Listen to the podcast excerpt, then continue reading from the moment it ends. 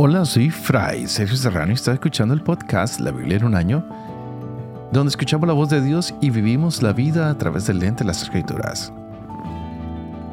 El podcast de la Biblia es presentado por Ascension.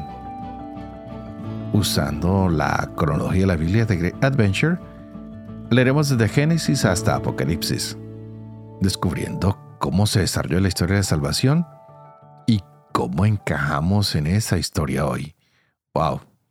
Hemos estado escuchando muchas críticas a los fariseos.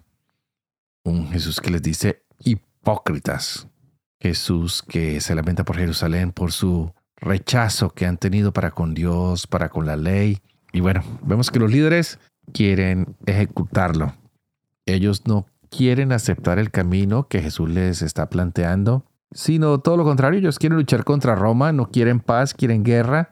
Y Jesús les va a decir que ese no es el camino. Pero veremos cómo Jesús tiene que morir y va a resucitar para restablecer el reino que Dios había puesto para cada uno de nosotros. Los discípulos se asustan, tienen miedo y ya lo veremos más adelante.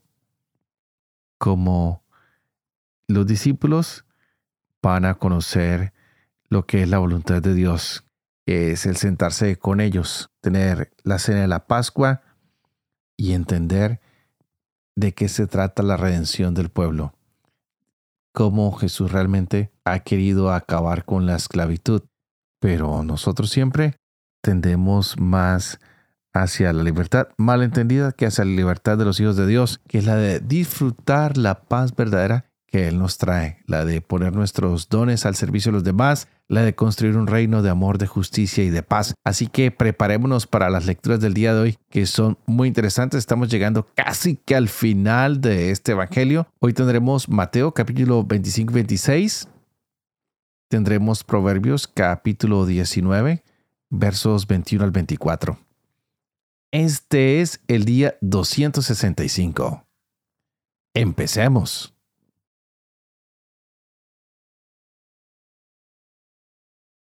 Mateo capítulo 25 Entonces el reino de los cielos será semejante a diez vírgenes que con su lámpara en la mano salieron al encuentro del novio. Cinco de ellas eran necias y cinco prudentes. Las necias, en efecto, al tomar sus lámparas no se proveyeron de aceite. Las prudentes, en cambio, junto con sus lámparas, tomaron aceite en las aceiteras. Como el novio tardara, se adormilaron todas y se durmieron. Mas a medianoche se oyó un grito. Ya está aquí el novio, salgan a su encuentro. Entonces todas aquellas vírgenes se levantaron y arreglaron sus lámparas. Y las necias dijeron a las prudentes, Denos de su aceite, que nuestras lámparas se apagan. Pero las prudentes replicaron, No, no sea que no alcance para nosotras y para ustedes. Es mejor que vayan donde los vendedores y lo compren. Mientras iban a comprarlo, llegó el novio, y las que estaban preparadas entraron con él al banquete de boda y se cerró la puerta. Más tarde llegaron las otras vírgenes diciendo, Señor, Señor, ábrenos. Pero él respondió, en verdad les digo que no las conozco. Velen pues, porque no saben ni el día ni la hora. Es también como un hombre que al ausentarse llamó a sus siervos y les encomendó su hacienda. A uno dio cinco talentos, a otro dos y a otro uno. A cada cual según su capacidad y se ausentó. Enseguida el que había recibido cinco talentos se puso a negociar con ellos y ganó otros cinco. Igualmente el que había recibido dos ganó otros dos. En cambio, el que había recibido uno se fue, cavó un hoyo en tierra y escondió el dinero de su señor. Al cabo de mucho tiempo, vuelve el señor de aquellos siervos y les pide cuentas. Acercándose el que había recibido cinco talentos, presentó otros cinco, diciendo, Señor, cinco talentos me entregaste. aquí tienes otros cinco que he ganado. Su señor le dijo, Bien, siervo bueno y fiel. En lo poco has sido fiel, al frente de lo mucho te pondré. Entra en el gozo de tu señor. Acercándose el de los dos talentos, dijo, Señor, dos talentos me entregaste, aquí tienes otros dos que he ganado. Su señor le dijo, Bien, siervo bueno y fiel. En lo poco has sido fiel, al frente de lo mucho te pondré. Entra en el gozo de tu Señor. Acercándose también el que había recibido un talento, dijo, Señor, sé que eres un hombre duro, que cosechas donde no sembraste y recoges donde no esparciste. Por eso me dio miedo y fui y escondí en tierra tu talento. Mira, aquí tienes lo que es tuyo. Mas su señor le respondió, Siervo malo y perezoso, ¿sabías que yo cosecho donde no sembré y recojo donde no esparcí? Debías, pues, haber entregado mi dinero a los banqueros, y así al volver yo habría cobrado lo mío con los intereses. Quítenle, por tanto, el talento y désenlo al que tiene los diez talentos, porque a todo el que tiene se le dará y le sobrará. Pero al que no tiene, aún lo que tiene se le quitará. Y al siervo inútil, échenlo a las tinieblas de afuera. Allí será el llanto y el rechinar de dientes. Cuando el Hijo del Hombre venga en su gloria acompañado de todos sus ángeles, entonces se sentará en su trono de gloria. Serán congregadas delante de él todas las naciones, y él separará a los unos de los otros, como el pastor separa las ovejas de los cabritos. Pondrá las ovejas a su derecha y los cabritos a su izquierda. Entonces dirá el rey a los de su derecha, Vengan benditos de mi Padre, reciban la herencia del reino preparado para ustedes desde la creación del mundo. Porque tuve hambre y me dieron de comer. Tuve sed y me dieron de beber era forastero y me acogieron. Estaba desnudo y me vistieron. Enfermo y me visitaron. En la cárcel y acudieron a mí. Entonces los justos le responderán, Señor, ¿cuándo te vimos hambriento y te dimos de comer, o sediento y te dimos de beber? cuando te vimos forastero y te acogimos o desnudo y te vestimos? ¿Cuándo te vimos enfermo o en la cárcel y acudimos a ti? Y el rey les dirá, En verdad les digo, que cuanto hicieron a uno de estos hermanos míos más pequeños, a mí me lo hicieron. Entonces dirá también a los de su izquierda, Apártense de mí, malditos, al fuego eterno preparado para el diablo y sus ángeles. Porque tuve hambre y no me dieron de comer. Tuve sed y no me dieron de beber. Era forastero y no me acogieron. Estaba desnudo y no me vistieron. Enfermo y en la cárcel y no me visitaron. Entonces dirán también estos, Señor, cuando te vimos hambriento o sediento o forastero o desnudo o enfermo o en la cárcel y no te asistimos? Y él entonces le responderá, en verdad les digo que cuanto dejaron de hacer con uno de estos más pequeños, también conmigo dejaron de hacerlo. Irán estos a un castigo eterno y los justos a una vida eterna. Y sucedió que cuando acabó Jesús todos estos discursos, dijo a sus discípulos, Sepan que dentro de dos días es la Pascua, y el Hijo del Hombre va a ser entregado para ser crucificado. Entonces los sumos sacerdotes y los ancianos del pueblo se reunieron en el palacio del sumo sacerdote llamado Caifás, y se pusieron de acuerdo para prender a Jesús con engaño y darle muerte. Decían, sin embargo, durante la fiesta, no, para que no haya alboroto en el pueblo. Hallándose Jesús en Betania, en casa de Simón el leproso, se acercó a él una mujer que traía un frasco de alabastro con perfume muy caro y lo derramó sobre su cabeza mientras estaba a la mesa. Al ver esto los discípulos se indignaron y dijeron, ¿para qué este despifarro? Se podía haber vendido a buen precio y habérselo dado a los pobres. Mas Jesús, dándose cuenta, les dijo, ¿por qué molestan a esta mujer? Pues una obra buena ha hecho conmigo porque pobres tendrán siempre con ustedes, pero a mí no me tendrán siempre. Y al derramar ella este ungüento sobre mi cuerpo, en vista de mi sepultura lo ha hecho.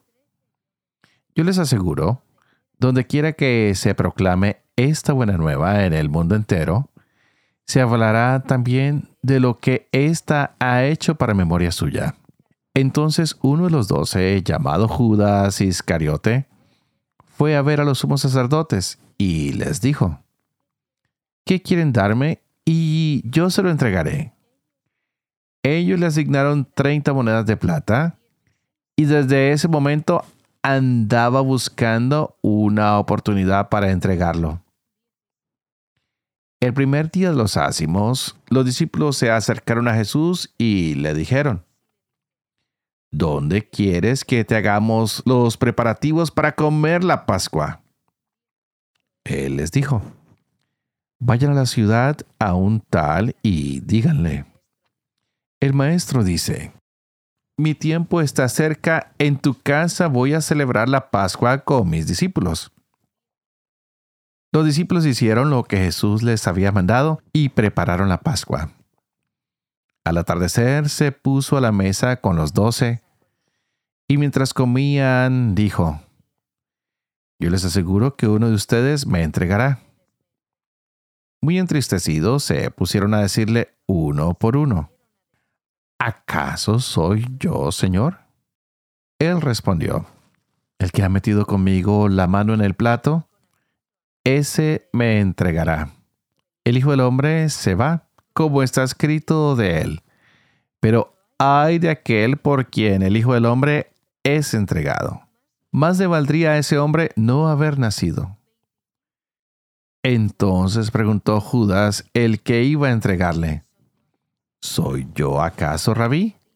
Le dice, tú lo has dicho. Mientras estaban comiendo, tomó Jesús pan y lo bendijo, lo partió y dándoselo a sus discípulos dijo, Tomen, coman, este es mi cuerpo.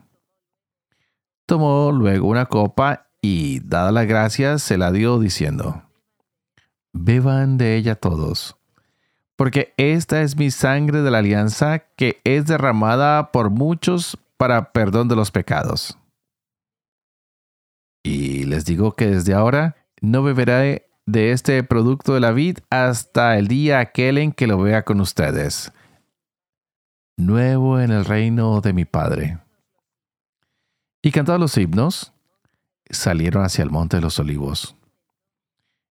Entonces les dice Jesús, todos ustedes van a escandalizarse de mí esta noche porque está escrito, heriré al pastor y se dispersarán las ovejas del rebaño. Mas después de mi resurrección, iré delante de ustedes a Galilea.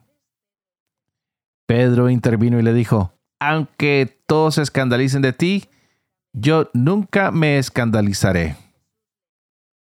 Jesús le dijo, yo te aseguro, esta misma noche antes que el gallo cante, me habrás negado tres veces. Le contesta Pedro, aunque tenga que morir contigo, yo no te negaré. Y lo mismo dijeron también todos los discípulos. Entonces va Jesús con ellos a una propiedad llamada Getsemaní y dice a los discípulos, siéntense aquí mientras voy allá a orar. Y tomando consigo a Pedro y a los dos hijos de Zebedeo, comenzó a sentir tristeza y angustia. Entonces les dice, mi alma está triste hasta el punto de morir. Quédense aquí y velen conmigo y adelantándose un poco, cayó rostro en tierra y suplicaba así, Padre mío, si es posible que pase de mí esta copa, pero no sea como yo quiero, sino como quieres tú. Viene entonces a los discípulos y los encuentra dormidos y dice a Pedro, ¿con que no han podido velar una hora conmigo? Velen y oren para que no caigan en tentación, que el espíritu está pronto, pero la carne es débil. Y alojándose de nuevo por segunda vez, oró así.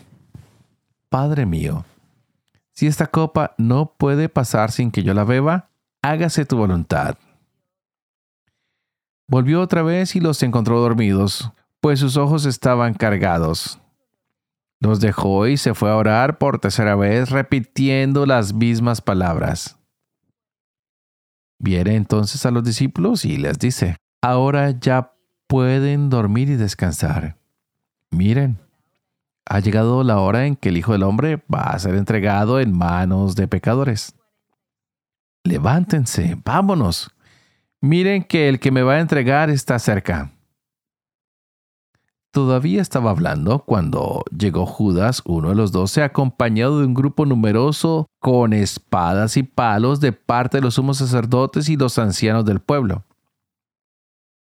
El que le iba a entregar les había dado esta señal aquel a quien yo dé un beso, ese es, préndanlo. Y al instante se acercó a Jesús y le dijo, Salve, rabí, y le dio un beso. Jesús le dijo, Amigo, a lo que has venido. Entonces aquellos se acercaron, echaron mano a Jesús y le prendieron. En esto uno de los que estaban con Jesús echó mano a su espada, la sacó e hiriendo al siervo del sumo sacerdote, le llevó la oreja. Le dice entonces Jesús, vuelve tu espada a su sitio, porque todos los que empuñen espada, a espada morirán. ¿O piensas que no puedo yo rogar a mi Padre que pondría al punto a mi disposición más de doce legiones de ángeles? Mas, ¿cómo se cumplirán las escrituras de que así debe suceder? En aquel momento dijo Jesús a la gente, como contra un salteador, han salido a prenderme con espadas y palos. Todos los días me sentaba en el templo para enseñar y no me detuvieron. Pero todo esto ha sucedido para que se cumpla la escritura de los profetas. Entonces todos los discípulos lo abandonaron y huyeron. Los que prendieron a Jesús le llevaron ante el sumo sacerdote Caifás, donde se habían reunido los escribas y los ancianos. Pedro le iba siguiendo de lejos hasta el palacio del sumo sacerdote y, entrando dentro, se sentó con los criados para ver el final. Los sumos sacerdotes y el Sanedrín entero andaban buscando un falso testimonio contra Jesús con ánimo de darle muerte y no lo encontraron a pesar de que se presentaron muchos falsos testigos. Al fin se presentaron dos que dijeron, Este dijo, yo puedo destruir el santuario de Dios y en tres días edificarlo. Entonces se levantó el sumo sacerdote y le dijo, ¿No respondes nada? ¿Qué es lo que estos atestiguan contra ti? Pero Jesús callaba. El sumo sacerdote le dijo, te conjuro por Dios vivo que nos digas si tú eres el Cristo, el Hijo de Dios. Jesús le contesta, tú lo has dicho. Pero les digo que a partir de ahora verán al Hijo del Hombre sentado a la diestra del poder y viniendo sobre las nubes del cielo. Entonces el sumo sacerdote rasgó sus vestidos y dijo, ha blasfemado. ¿Qué necesidad tenemos ya de testigos? Acaban de oír la blasfemia. ¿Qué les parece? Respondieron ellos diciendo, es reo de muerte. Entonces se pusieron a escupirle en la cara y a abofetearle y otros a golpearle diciendo, Adivínanos, Cristo, ¿quién es el que te ha pegado? Pedro, entre tanto, estaba sentado fuera en el patio. Y una criada se acercó a él y le dijo, También tú estabas con Jesús el Galileo. Pero él lo negó delante de todos. no sé qué dices. Cuando salía al portal, le vio otra criada y dijo a los que estaban allí, Este estaba con Jesús el Nazareno. Y de nuevo lo negó con juramento. Yo no conozco a ese hombre. Poco después se acercaron los que estaban allí y dijeron a Pedro, Ciertamente tú también eres de ellos, pues además tu misma habla te descubre. Entonces él se puso a echar imprecaciones y a jurar, Yo no conozco a ese hombre. Inmediatamente cantó un gallo, y Pedro se acordó de aquello que le había dicho Jesús. Antes que el gallo cante, me habrás negado tres veces. Y saliendo fuera, lloró amargamente. Proverbios capítulo 19, versos 21 al 24. El hombre hace muchos proyectos, pero solo se cumple el plan de Yahvé. La bondad es aspiración del hombre. Más vale pobre que mentiroso. El temor de Yahvé conduce a la vida. Se duerme satisfecho y sin sobresaltos. El perezoso mete su mano en el plato y ni es capaz de llevarla a la boca. Padre de amor y misericordia, tú que haces elocuente la lengua de los niños, educa también la mía, e infunde en mis labios la gracia de tu bendición. Padre, Hijo y Espíritu Santo. Y a ti te pido que hoy oremos juntos para que este Espíritu Santo llegue a nuestras vidas, para que nos colme con su amor, que nos abra su mente y que abra nuestra mente y nuestro corazón para que podamos entender más esta palabra que se nos regala en este día.